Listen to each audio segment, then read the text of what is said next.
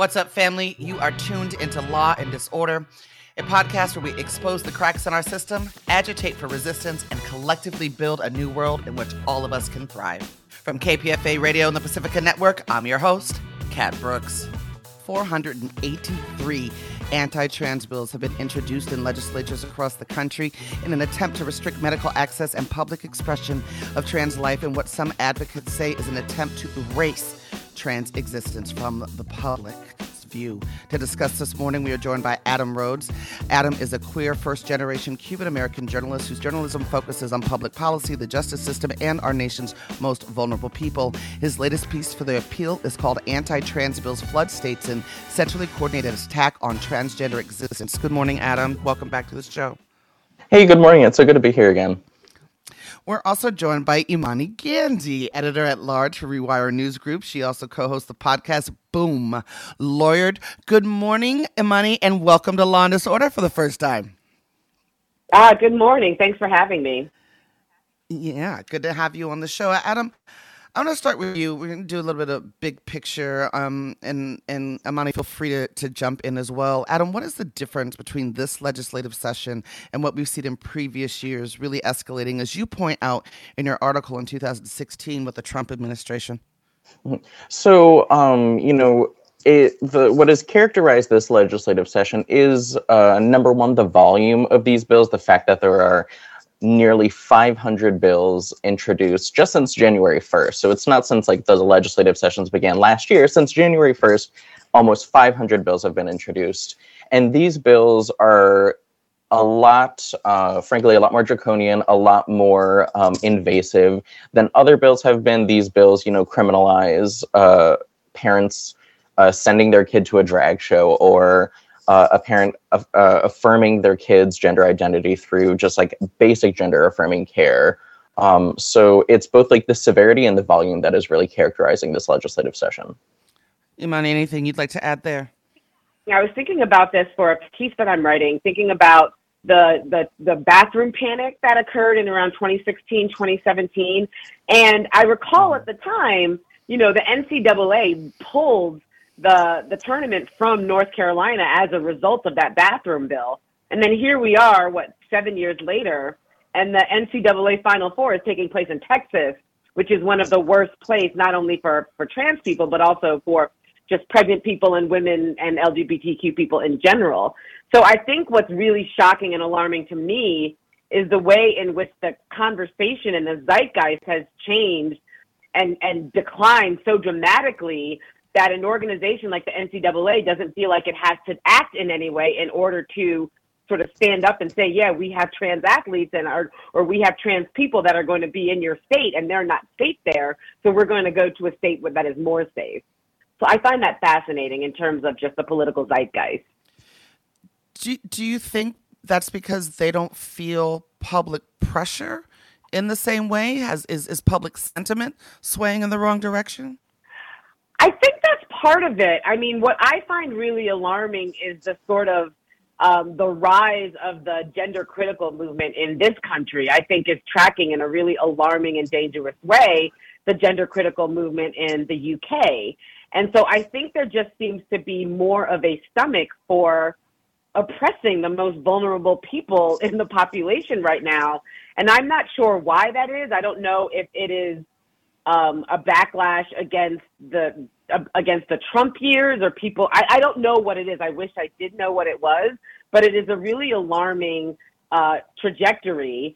Um, and ultimately, I do think that they are going to find themselves on the wrong side of history, but that doesn't really do a whole lot now for the trans kids who are being told in places like Florida and Tennessee and myriad other states that you are not permitted to obtain gender affirming care and telling parents you know, in states that purport to be so concerned about parental rights, telling parents it's child abuse, for example, if you get gender affirming care for your child, as they're trying to do in Texas and Wyoming. So I, I wish I kind of understood what this, the, what the zeitgeist switch, how it came about, but it is marked, it's marked to me. Mm-hmm. One more follow up question for you, Imani, and then Adam, I'll give you a chance to walk uh, weigh in, and then I want to move into some of the specific pieces of legislation. Just for my l- listeners, Imani would define uh, the gender critical movement and actually do some compare contrast with what happened in the UK. Right. So the gender critical movement is sort of the the new name for what used to be called TERFs, right? And TERFs, that is an acronym that stands for Trans Exclusionary Radical Feminists, which is a word that they use to describe themselves but once people who were opposed to their anti-trans ideology began to use it to describe them, they decided that it was a slur. And so I think they just sort of rebranded as gender critical, which, you know, I've been very hesitant to use that terminology, but having read and heard from trans people who really would like to remove the term feminism at all from this ideology, I've been starting mm. to use this sort of gender critical moniker. But it's essentially people who don't believe that trans women are women, who believe that, you know, people need to use bathrooms that align with the sex that they were assigned at birth, people who insist on misgendering and dead naming trans people, people who are just essentially have decided that, you know, they're going to get online on social media every day and harass and, and sort of attack vulnerable trans people simply for existing. Adam, anything to weigh in there? Yeah, I think uh, all of those are really great points. You know, um, I think what was most telling to me about you know the gender critical uh, movement evolution in the UK is you know like the recent murder of Brianna Ghey, like the young trans girl, and the fact that like there there were still incredibly you know gender critical sympathetic uh, journalists like covering her murder uh, without the weight and respect that it deserves. Like the UK government uh, refused to amend her death certificate to list her um, her name and her gender, and it was just like. Um, you know, like Imani said, it's just an evolution of this. And I think um, what gives me pause about the evolution from like the 2016 bathroom bills to where we are now is I saw a bit a little bit of conversation about this online actually, and it's really mostly about like the way these bills are described. I think a lot of times like conservative legislators have won a lot of traction just by saying like oh we're really concerned about like irreversible surgeries and things like that as opposed to you know like just being blanket and it was like we don't want trans people to get gender affirming care. These surgeries have like a 1% regret rate. So um, it is i think also um, you know both the rise of the gender critical movement in the US and I think it's just like unfortunately some really savvy political operatives who have found a way to describe these transphobic bills in ways that um, obfuscate their true intent. Yeah, that's actually where what was in my head is the savviness of some of the messaging, you know, as, as a comms person, and particularly the utilization of, you know, phrases like "we're protecting children," right? Mm-hmm. Um, children pull on people's heartstrings, right? And when uh-huh. the American population who spends about 20 seconds looking at a news headline and, and not reading much more, um, I, I, I, think that messaging has gone a long way. Imani, your thoughts? I think that's correct. Um, I, I think this whole idea of calling anyone who's LGBTQ a groomer, anyone who cross dresses for any reason a groomer. I mean, I guess Mrs. Doubtfire and Mulan are groomers now. I mean, it's just this sort of this rhetoric that is being amped up to make it seem as if you know trans people or drag queens which are not the same thing are somehow targeting children for what? I'm not sure. For becoming trans for cross dressing meanwhile you know and I'm, I'm still a little bit uncomfortable with the sort of rhetoric but there are accounts on twitter for example that will point to news articles about well here's a pastor that was caught with um, child sex abuse materials or here's a pastor who was caught, mm. you know, assaulting children, and then the people will say another pastor, another Christian, not a drag queen, and I'm uncomfortable even having that not a drag queen sort of tacked onto the onto the end of that statement because it's never a drag queen, right? It tends to be people who are religious. It tends to be parents who are so concerned about grooming are sending their kids to be altar boys, altar boys and acolytes with priests who are essentially don't know where they came from, don't know if they've been moved around from different parishes. So I find it really interesting that this concern for children doesn't manifest in a way that would actually help children, right? Because people don't want to think about where the threat is actually coming from. And it's coming from inside the house, inside, you know, houses of worship. It's coming from inside people's houses where adults are, right? It's very um, similar to the satanic panic of the 80s, right? People wanting to talk mm. about how there were these these you know groups of satanists that were abusing children well when really what was happening is these children were being abused in their own homes. So i think by focusing on drag queens and trans people as groomers it's a way to deflect from what the actual problem is. Mm-hmm. adam? Yeah no absolutely. I think that's all uh, incredibly correct and apt. Like um, I mean, you said it best. Like, I there is no uh, like drag queen that is out there uh, like grooming children and like to groom them to what to like wear a dress to be happy, like to like sing and lip sync to a song. Like, I don't understand what a drag queen could reasonably groom somebody to do. And then, um, you know, I think on the other end of that spectrum, like these bills are um, it's that specific phrase like protecting children because i think trans activists have said since the outset of these bills that these bills have life and death consequences for trans people particularly vulnerable trans youth. We know from studies released by the trevor project uh, which is a really uh, important um, lgbtq plus like suicide prevention hotline that these bills are significantly harming and even just the specter of these bills are hurting trans kids mental health. You know like trans kids will self-harm because of this. Trans kids will try to kill themselves because of this.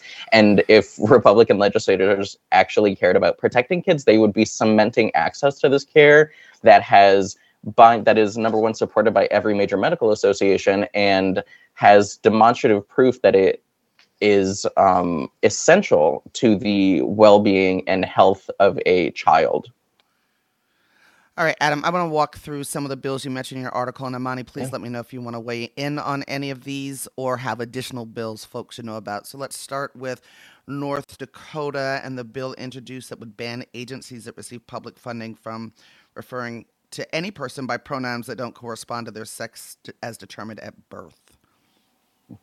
Yeah, that one uh, was a pretty standout one. I think uh, that uh, bill kind of uh, gained a lot of notoriety online because the legislator said that you had to use uh, pronouns that match somebody's like DNA, and it would come with like a fifteen hundred dollar fine. And it's like there's no way to enforce that. It's just political gamesmanship at the most basic level. It's a legislator who is using trans people to score political points. Um, and unfortunately, you know, like maybe not as uh, backwards, but there are a lot of bills around the country that are introduced without even a fundamental understanding of what trans affirming care is. And I think this is just another example. Monty, anything to add? Yeah, I just wanted to add that that's what's so striking to me about all of this is people keep talking about gender affirming care as if they're giving 12 year olds top surgery with zero, you know, with zero sort of um, interaction with doctors and psychiatrists and people who are there mm-hmm. to help with gender dysphoria. And I think what's really distressing about the ways in which, um, you know, this sort of UK movement has morphed into a movement here is that they've managed to grab people who otherwise are relatively progressive. They've managed to sort of infiltrate that movement, and that we have this whole host of journalists and, and purported leftists who are just quote unquote asking questions but they're not asking the right questions. They're not interrogating the right the right things. They're not looking for the right information. They're talking about you know puberty blockers and hormones as if doctors are just handing them out willy nilly, and we know that's not the case. But when you make these sorts of statements and people don't understand what it's really like because for example, they don't have time to figure it out, or they're just living their lives and they're hearing about puberty blockers and hormones from Fox News or Glenn Greenwald or Jesse Singal, and it's just really distressing the way that they've been managed to infiltrate people who otherwise should be progressive. They for, they they sort of encourage them to ask these questions, and when you're asking those really questions, those sorts of questions, they're not questions that are good faith questions because the answers are readily available right? You can literally go on Google and, and look at the standards of care from WPATH or the, uh, the American Pediatric Association and realize what it is that's actually happening. Realize that kids have to go through a lot of therapy and consultations before they're even allowed to do these things. So I just mm-hmm. think it's I think it's just a mean. They, these are mean attacks on the most vulnerable people, and I find it incredibly distressing. And not only does the do the does the public not understand, but Adam, as you point in point out in your article, the legislators don't understand either. Talk to us about Montana and the legislator that introduced the trans health care ban um, and didn't understand what the term intersex means. Yeah, so this is actually, I uh, do want to give a shout out to Kate Sosin at the 19th, who did an incredible article about this, like actually just last week, that a lot of these uh, bills that would restrict uh, gender affirming care for minors or for people under the age of 18 actually have specific carve outs to allow these surgeries to be performed on intersex uh, kids. And intersex people are people who are born with both male and female sex characteristics. Um, the statistic that I'm most familiar with is the amount of intersex people in the US are, is similar to the amount of redheads. Um, so that just kind of gives you a sense of the scope. But uh, mm. while um, Republican legislators don't want to uh, greenlight best practice uh, gender affirming care, the surgeries that they want to be able to perform on intersex infants have been, um, or intersex children and people under the age of 18 have been uh, spoken out against, or like the United Nations have come out against this. Um, multiple uh, former U.S. Attorney, uh, surgeons general have come out against this care. And essentially, what these surgeries are is it's they're oftentimes mostly cosmetic, and it's when um, a child is born with both male and female sex characteristics, and doctors, uh, it's primarily almost always doctors that push this kind of surgery. They essentially tell parents, like, we need to decide. You need to decide if you're going to raise a boy or a girl. And, you know, that comes with a host of problems. Number one, um, if the person grows up to not identify or not uh, be the gender that you have then decided on this child and creates a host of uh, mental anguish, uh, medicalized trauma. There's um, a host of problems associated with these bills. And again, I think it's really stark that the legislators want to block best practice medical care, but then want to greenlight care that has come under international outrage. Imani. Yeah, and I just just to add a legal standpoint to it, I think that's where you start to get into equal protection problems, right? Because you're allowing certain you know, you're allowing the, the, the people who ha- who are either trans or intersex, you're allowing intersex people to get treatment that you're not allowing trans people to get. You're disallowing trans people from getting treatment that other cis people, cisgender people might need for whatever reason. So I just, I think that we are entering an era where it's going to be really interesting from a legal standpoint what happens when it comes to, to trans people and intersex people because by, for my money these are these are suspect classes and in, in, insofar as these are people who have immutable characteristics these are people who don't have the political power to to um, promote their own well-being in the political process and i don't see how being trans is any different than being a woman or being black or having any other immutable characteristic that the court has already said, you know, we're going to look at laws that target you using a higher standard of scrutiny. And the fact that we don't have that level, we, we haven't had that conversation at a Supreme Court level. You know, we could have had that conversation six, seven years ago, but we haven't. And so now we're here trying to deal with these sorts of these sorts of medical questions and legal questions without a framework under which to do it. Adam, talk to us about what's happening in Oklahoma. Um, so Oklahoma is essentially the most anti-trans state in the country right now. Take that quote from Imara Jones at Translash Media, but essentially Oklahoma has become a terrifying hotbed for this kind of legislation. Um, and you know, just like in every state, essentially that these bills are introduced in, you know, it's uh, the real risk is that like trans people in those states are number one going to be highly criminalized, and number two that they're going to uh, be out of options. You know, I think from the early days of Greg Abbott's uh, crusade against uh, trans kids, and I think in 2021 you heard like parents say like I ha- I might have to leave the state. I do not have the resource to do this, but like I have to protect my child. Um, and so Oklahoma is just a particular hotbed for this issue.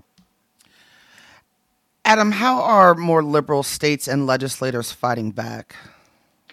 Yeah, um, so thankfully there are um, some state legislatures that have come out in strong support for trans people. Um, you know, I am based in Illinois, and our governor signed legislation that would um, prevent uh, state law enforcement from uh, kind of uh, issuing subpoenas and arresting people if they uh, are criminalized in other states. New York has done something similar. California has cemented the access uh, to gender affirming care. Um, Gav- uh, Governor Gavin Newsom signed that bill uh, late last year.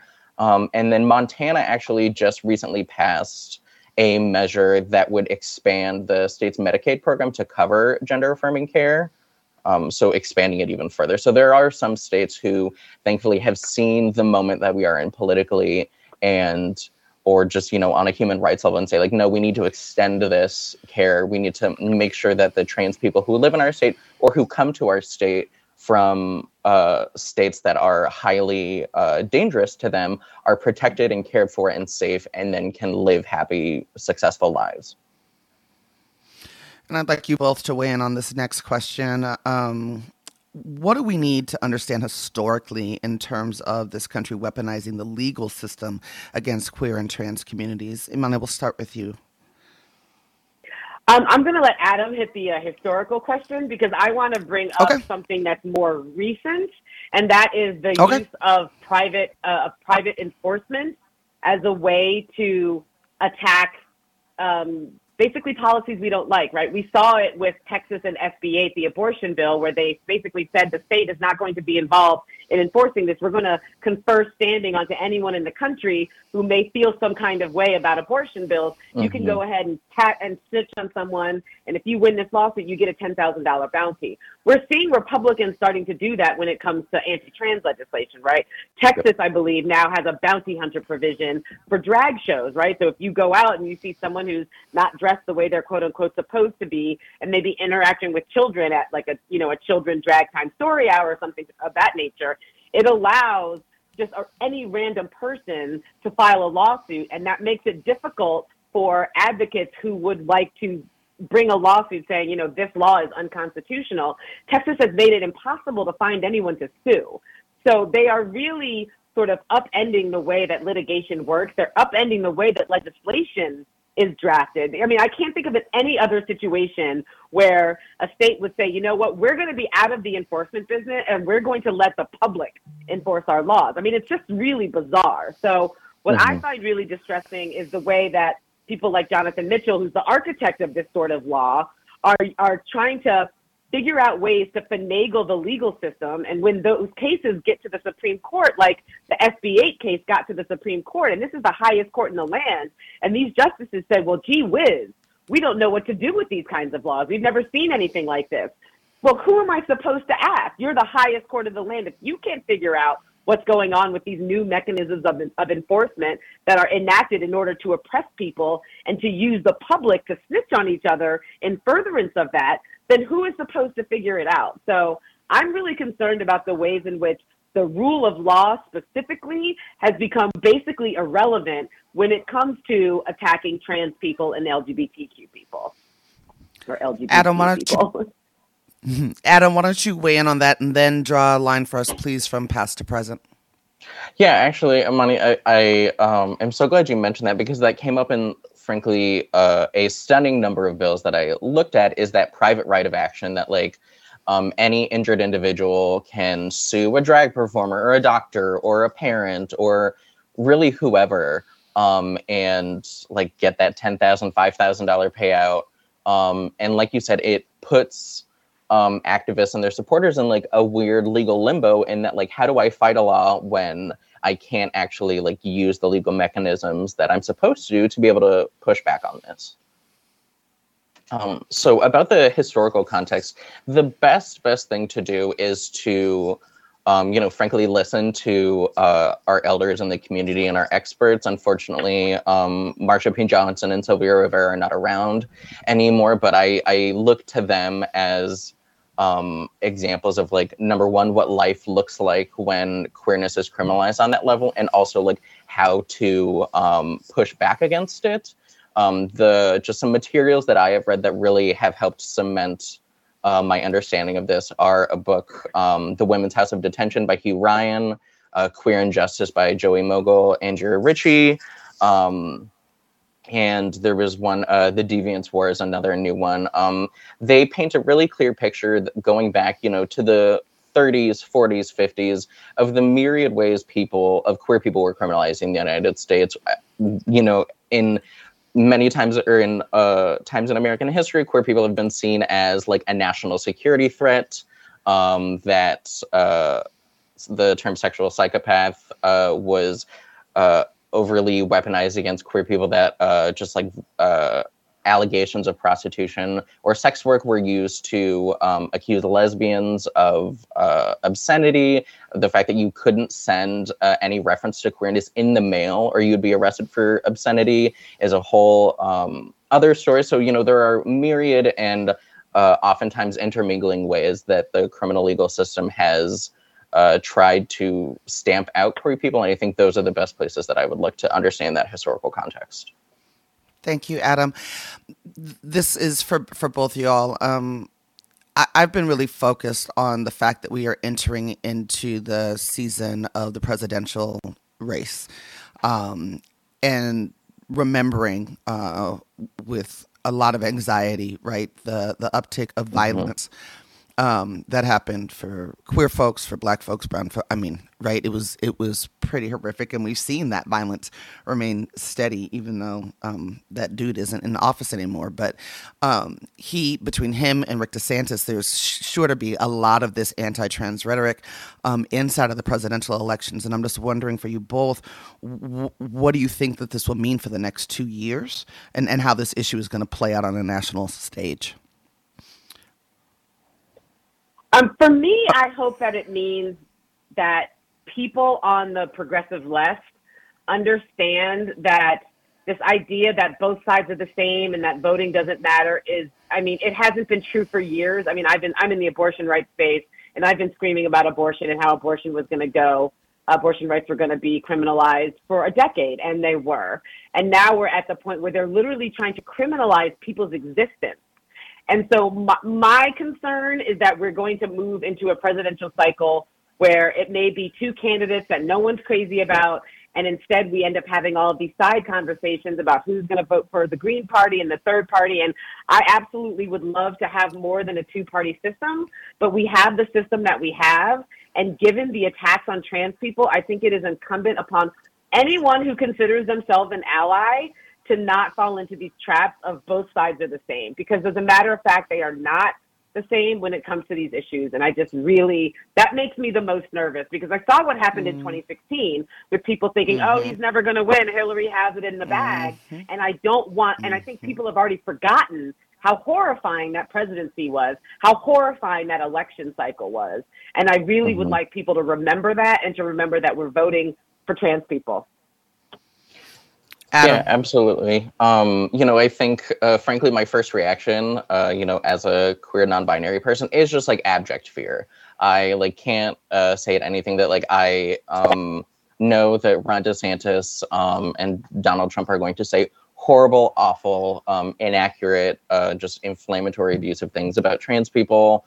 Um, so I am steeling myself just like on a personal level for that. But then I think you know we need to prepare uh, we need to be prepared, you know, as journalists, uh, just speaking for myself, to be able to push back like very firmly on this kind of rhetoric. It's something that the industry hasn't done very good job at, um, you know, to put it mildly.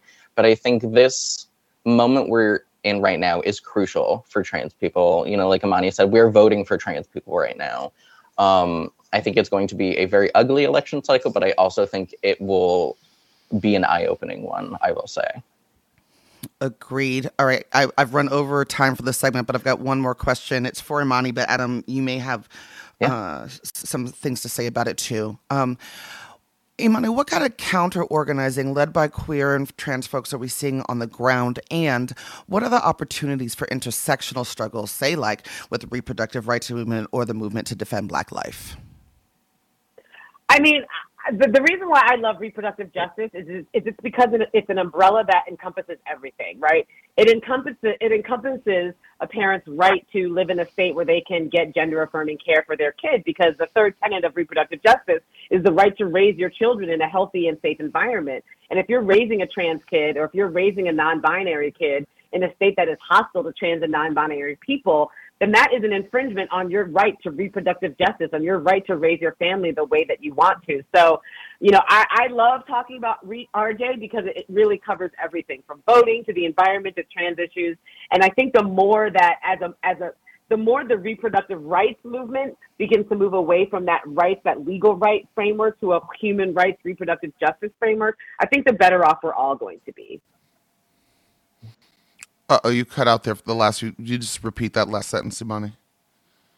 Oh, I, I just was saying that the, the that we'll all be better off. That we're all going to be better off the more that we move away from the dominant um, reproductive rights kind of white women led movement into a movement that has been mm-hmm. led by trans people, queer people, a lot of Southern Black women on the ground who are doing um, who are doing a lot of work um, in the abortion space and also in the trans rights space because, as I said, they are very, very much connected. Mm-hmm. Adam, any any thoughts and and make and these will be your final thoughts. So anything else I haven't asked you that you want to get out there? Yeah, no, totally. Like Imani just said, these these are all interconnected issues. It's uh, no um, it's no coincidence that uh, there's an epidemic of violence against Black and Brown trans people as we are seeing these bills proliferate around the country. So, uh, like Imani said, you know, the fight for trans liberation is absolutely linked to the fight for reproductive justice, the fight for Black lives, the fight uh, for disability justice. All of these fights are in- interconnected. All right, Adam, we're going to move on to our next segment now. Thank you so much for joining us. Thank you so much. Adam Rhodes is a queer first generation Cuban American journalist whose journalism focuses on public policy, the justice system, and our nation's most vulnerable people. His latest piece for The Appeal is called Anti Trans Bills Flood States in Centrally Coordinated Attack on Transgender Existence. That takes us to 8.39 and a half in the morning. Here on Law and Disorder, I'm your host, Kat Brooks. We're going to continue our coverage of a spate of anti humanity legislation, uh, now looking at anti abortion laws that continue to sweep across the country. For those of you just joining us, we are speaking with Imani Gandy, editor at large for Rewire News Group. She also co-hosts the podcast Boom Lawyered. Um, Imani, actually, I want to start like on the personal tip. Um, okay. I'm in two, 2016. I'm uh, so, so I'll, I'll, start 2016. Um, my daughter and I just left Standing Rock, and we were staying at the hotel, uh, getting ready to fly out, and watching the election returns come in and you know there's that moment uh, where you it's clear who the winner is going to be and that happened. We knew the orange dude was was going to be the president of this country. And my daughter had fallen asleep on my chest and i was looking at the tv and all i could think was she might live in a world where she cannot access abortion or if she doesn't have health insurance reproductive health care. And i just sobbed. Like i sobbed for two hours and then it didn't happen right away, right? But now here we are, seven years later. I think that's the right math. And it living through this attack on our reproductive rights, and it just might it makes me cry pretty regularly and terrified about what's next on the horizon, particularly if we end up with a Republican president uh, in the White House. I just, your personal re- reaction or response to what is happening across this country? I mean, my reaction, I just, I hate to say I told you so, not you personally, but just I told you so, right? I've been doing this work yeah. at Rewire News Group for 10 years. And when I first started doing the work in 2011, 2012, we were more concerned about trying to get personhood ballots off of um, personhood measures off the ballots in places like Colorado and Mississippi. And we were winning. I mean, the abortion rights movement was making headway. Moving into the 2016 election, abortion rights advocates really um, targeted Hillary Clinton in terms of getting her to agree that the Hyde Amendment needed to go. The Hyde Amendment is that that rider that's attached to the budget every year that says there's no public funding for abortion. So I mean, we were at the point where we could have had a president that would have made it made it so that poor people could get public funding for abortion, right? And here we are instead, seven years later, after you know that guy, he just packed the federal judiciary. He flipped the Ninth Circuit, the Ninth Circuit Court of Appeals, one of the most liberal circuit courts of appeals for decades. He flipped it. So now we are in a situation where all of these Trump judges have infected the federal judiciary and they don't care about the rule of law. They care about control. They care about religion. They care about this sort of white nationalist, Christo fascist movement that has been ongoing for years now. And it is alarming because I don't have kids. And so it makes it it makes it a little bit easier for me to live in this country and not have to worry about the fact that, you know, I have children who are not seen as full people right? Anyone who is of is of reproductive age is not a full person. We are not citizens, full citizens in this country. And in fact, there was a ruling in Oklahoma State Court last week um, where the Oklahoma State Court said that um, there had to be life saving exceptions to the abortion ban. But the dissenters, there were four dissenters who talked about who talked about abortion as if it was necessary to balance the, the interests of the already alive, breathing person who is pregnant and a fetus. And, and the, the dissenting just, judges were saying things like, well, who is going to speak for the fetus? And how do we balance the life of the fetus against the life of the person? Well, you don't, right? You favor the life of the person, but we are at a point where that's the conversation that we're having. I'd said for years, there's going to come a point where we're either going to have to share human rights with eggs and blastocysts and embryos, or eggs and blastocysts and embryos will have more rights than people do, more rights than women do, more rights than pregnant people do. And we're seeing that that's the case right now. So, I mean, you're right to be upset and you're right to be concerned for your daughter because, you, you know, the back, the, the, the quickness with which we have devolved is mm-hmm. alarming even to me a little bit. And I was expecting this to happen. I just didn't expect the sort of gaslighting that's going on, right? This idea that states are banning abortion left and right. And then when doctors who are now rightfully scared that some act- action that they take with respect to a person's pregnancy could land them in jail because abortion is a felony, so they have to wait to have a conversation with the hospital administrators and the hospital general counsel to determine whether a person who is septic and really sick in, a, in the ICU somewhere can get the abortion care that they need in order to live. So, you know, we're just, we've, we've devolved, we've, we've regressed back to the times of septic wards in hospitals and, and women, pregnant people dying and bleeding out because they can't get the care that they need. And anti choicers, rather than addressing this crisis, would rather blame the doctors and say, well, you know when a situation is so, t- is so serious that you need to intervene.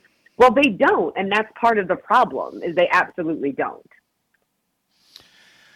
Yeah, I, I, literally said my daughter's getting ready to go to college, and I literally told her I was like, "Well, you'll be there at least two years, but depending on who ends up in the White House, we may have to flee this country because um, not just reproductive rights, but uh, a, attack on Black life and the escalation of, of, of, that, and the attack on our humanity in general. Um, Republicans are the face of a lot of these bills, but you've got national organizations that are really pushing the issue. Can you talk to my listeners about Americans United for Life and the National Right to Life Committee? Oh, um, yeah. I mean, Americans United United for Life and the NLRC. I mean, they are What's interesting about that movement is the ways in which they decided to go about bringing on the death of Roe, right? I mean, for a long time, what they were looking to do is this sort of incremental chipping away at abortion rights. I mean, they did that through um, trap laws, as you recall, the, the targeted regulation of abortion providers, where they would require abortion providers to do truly unnecessary things like make sure that their abortion clinics were retrofitted to be inpatient surgical centers so that you had to have halls that were measured a certain length so that two gurneys could pass by. Even though if you're a clinic that's only doling out medication abortion pills, there's no reason to have gurneys passing by whatsoever. There are requirements for HVAC systems. There are requirements that that abortion providers have admitting privileges at local hospitals and, you know, some of these local hospitals are Catholic hospitals and would refuse to give them admitting privileges. Other hospitals know that abortion is so safe that abortion providers aren't going to have enough complications to warrant giving them privileges to make it financially um, uh, sensible to give them admitting privileges. So we're just, we're, we're it, it's just a really distressing period of time for for all of us to be living in, particularly because of the ways in which, like I said, the, the gaslighting that's going on. This idea that mm-hmm. um, that national groups like Americans United for Life and National Right to Life Committee don't really want to criminalize pregnant women and pregnant people. What they really want to do is focus on doctors. But while they're focusing on doctors, they're also trying to make it seem as if it's the doctor's fault for not providing the care that they're not even sure that they're able to provide. And then you also have to recognize that first of all, Americans United for Life is mostly responsible for a lot of the legislation um, that we that we saw starting in 2011, moving until 2023. Right? They wrote model bills, and they would write these model bills, and it was essentially Mad Lib bills. Right? They would go to legislators in abortion hostile states, and they would say, "Here are the bills for."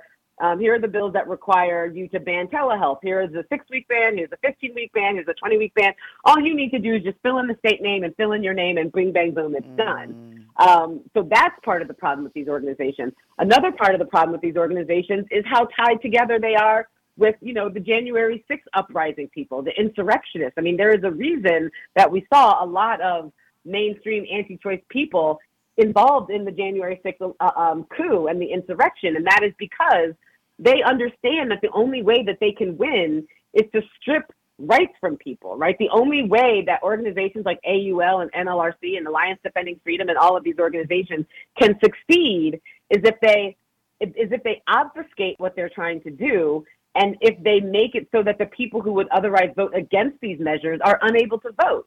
So frankly, I mean, if you want to talk about a big picture, and people may say that I'm being conspiratorial, but part of the reason I do believe that they are trying to make it not just a felony for doctors to provide abortions, but they're moving towards making it a felony for pregnant people, for women to get abortions, is so that once you have that felony on your record, I really do believe we're going to see a a resurgence mm. of pushing to make it so that felons can't vote.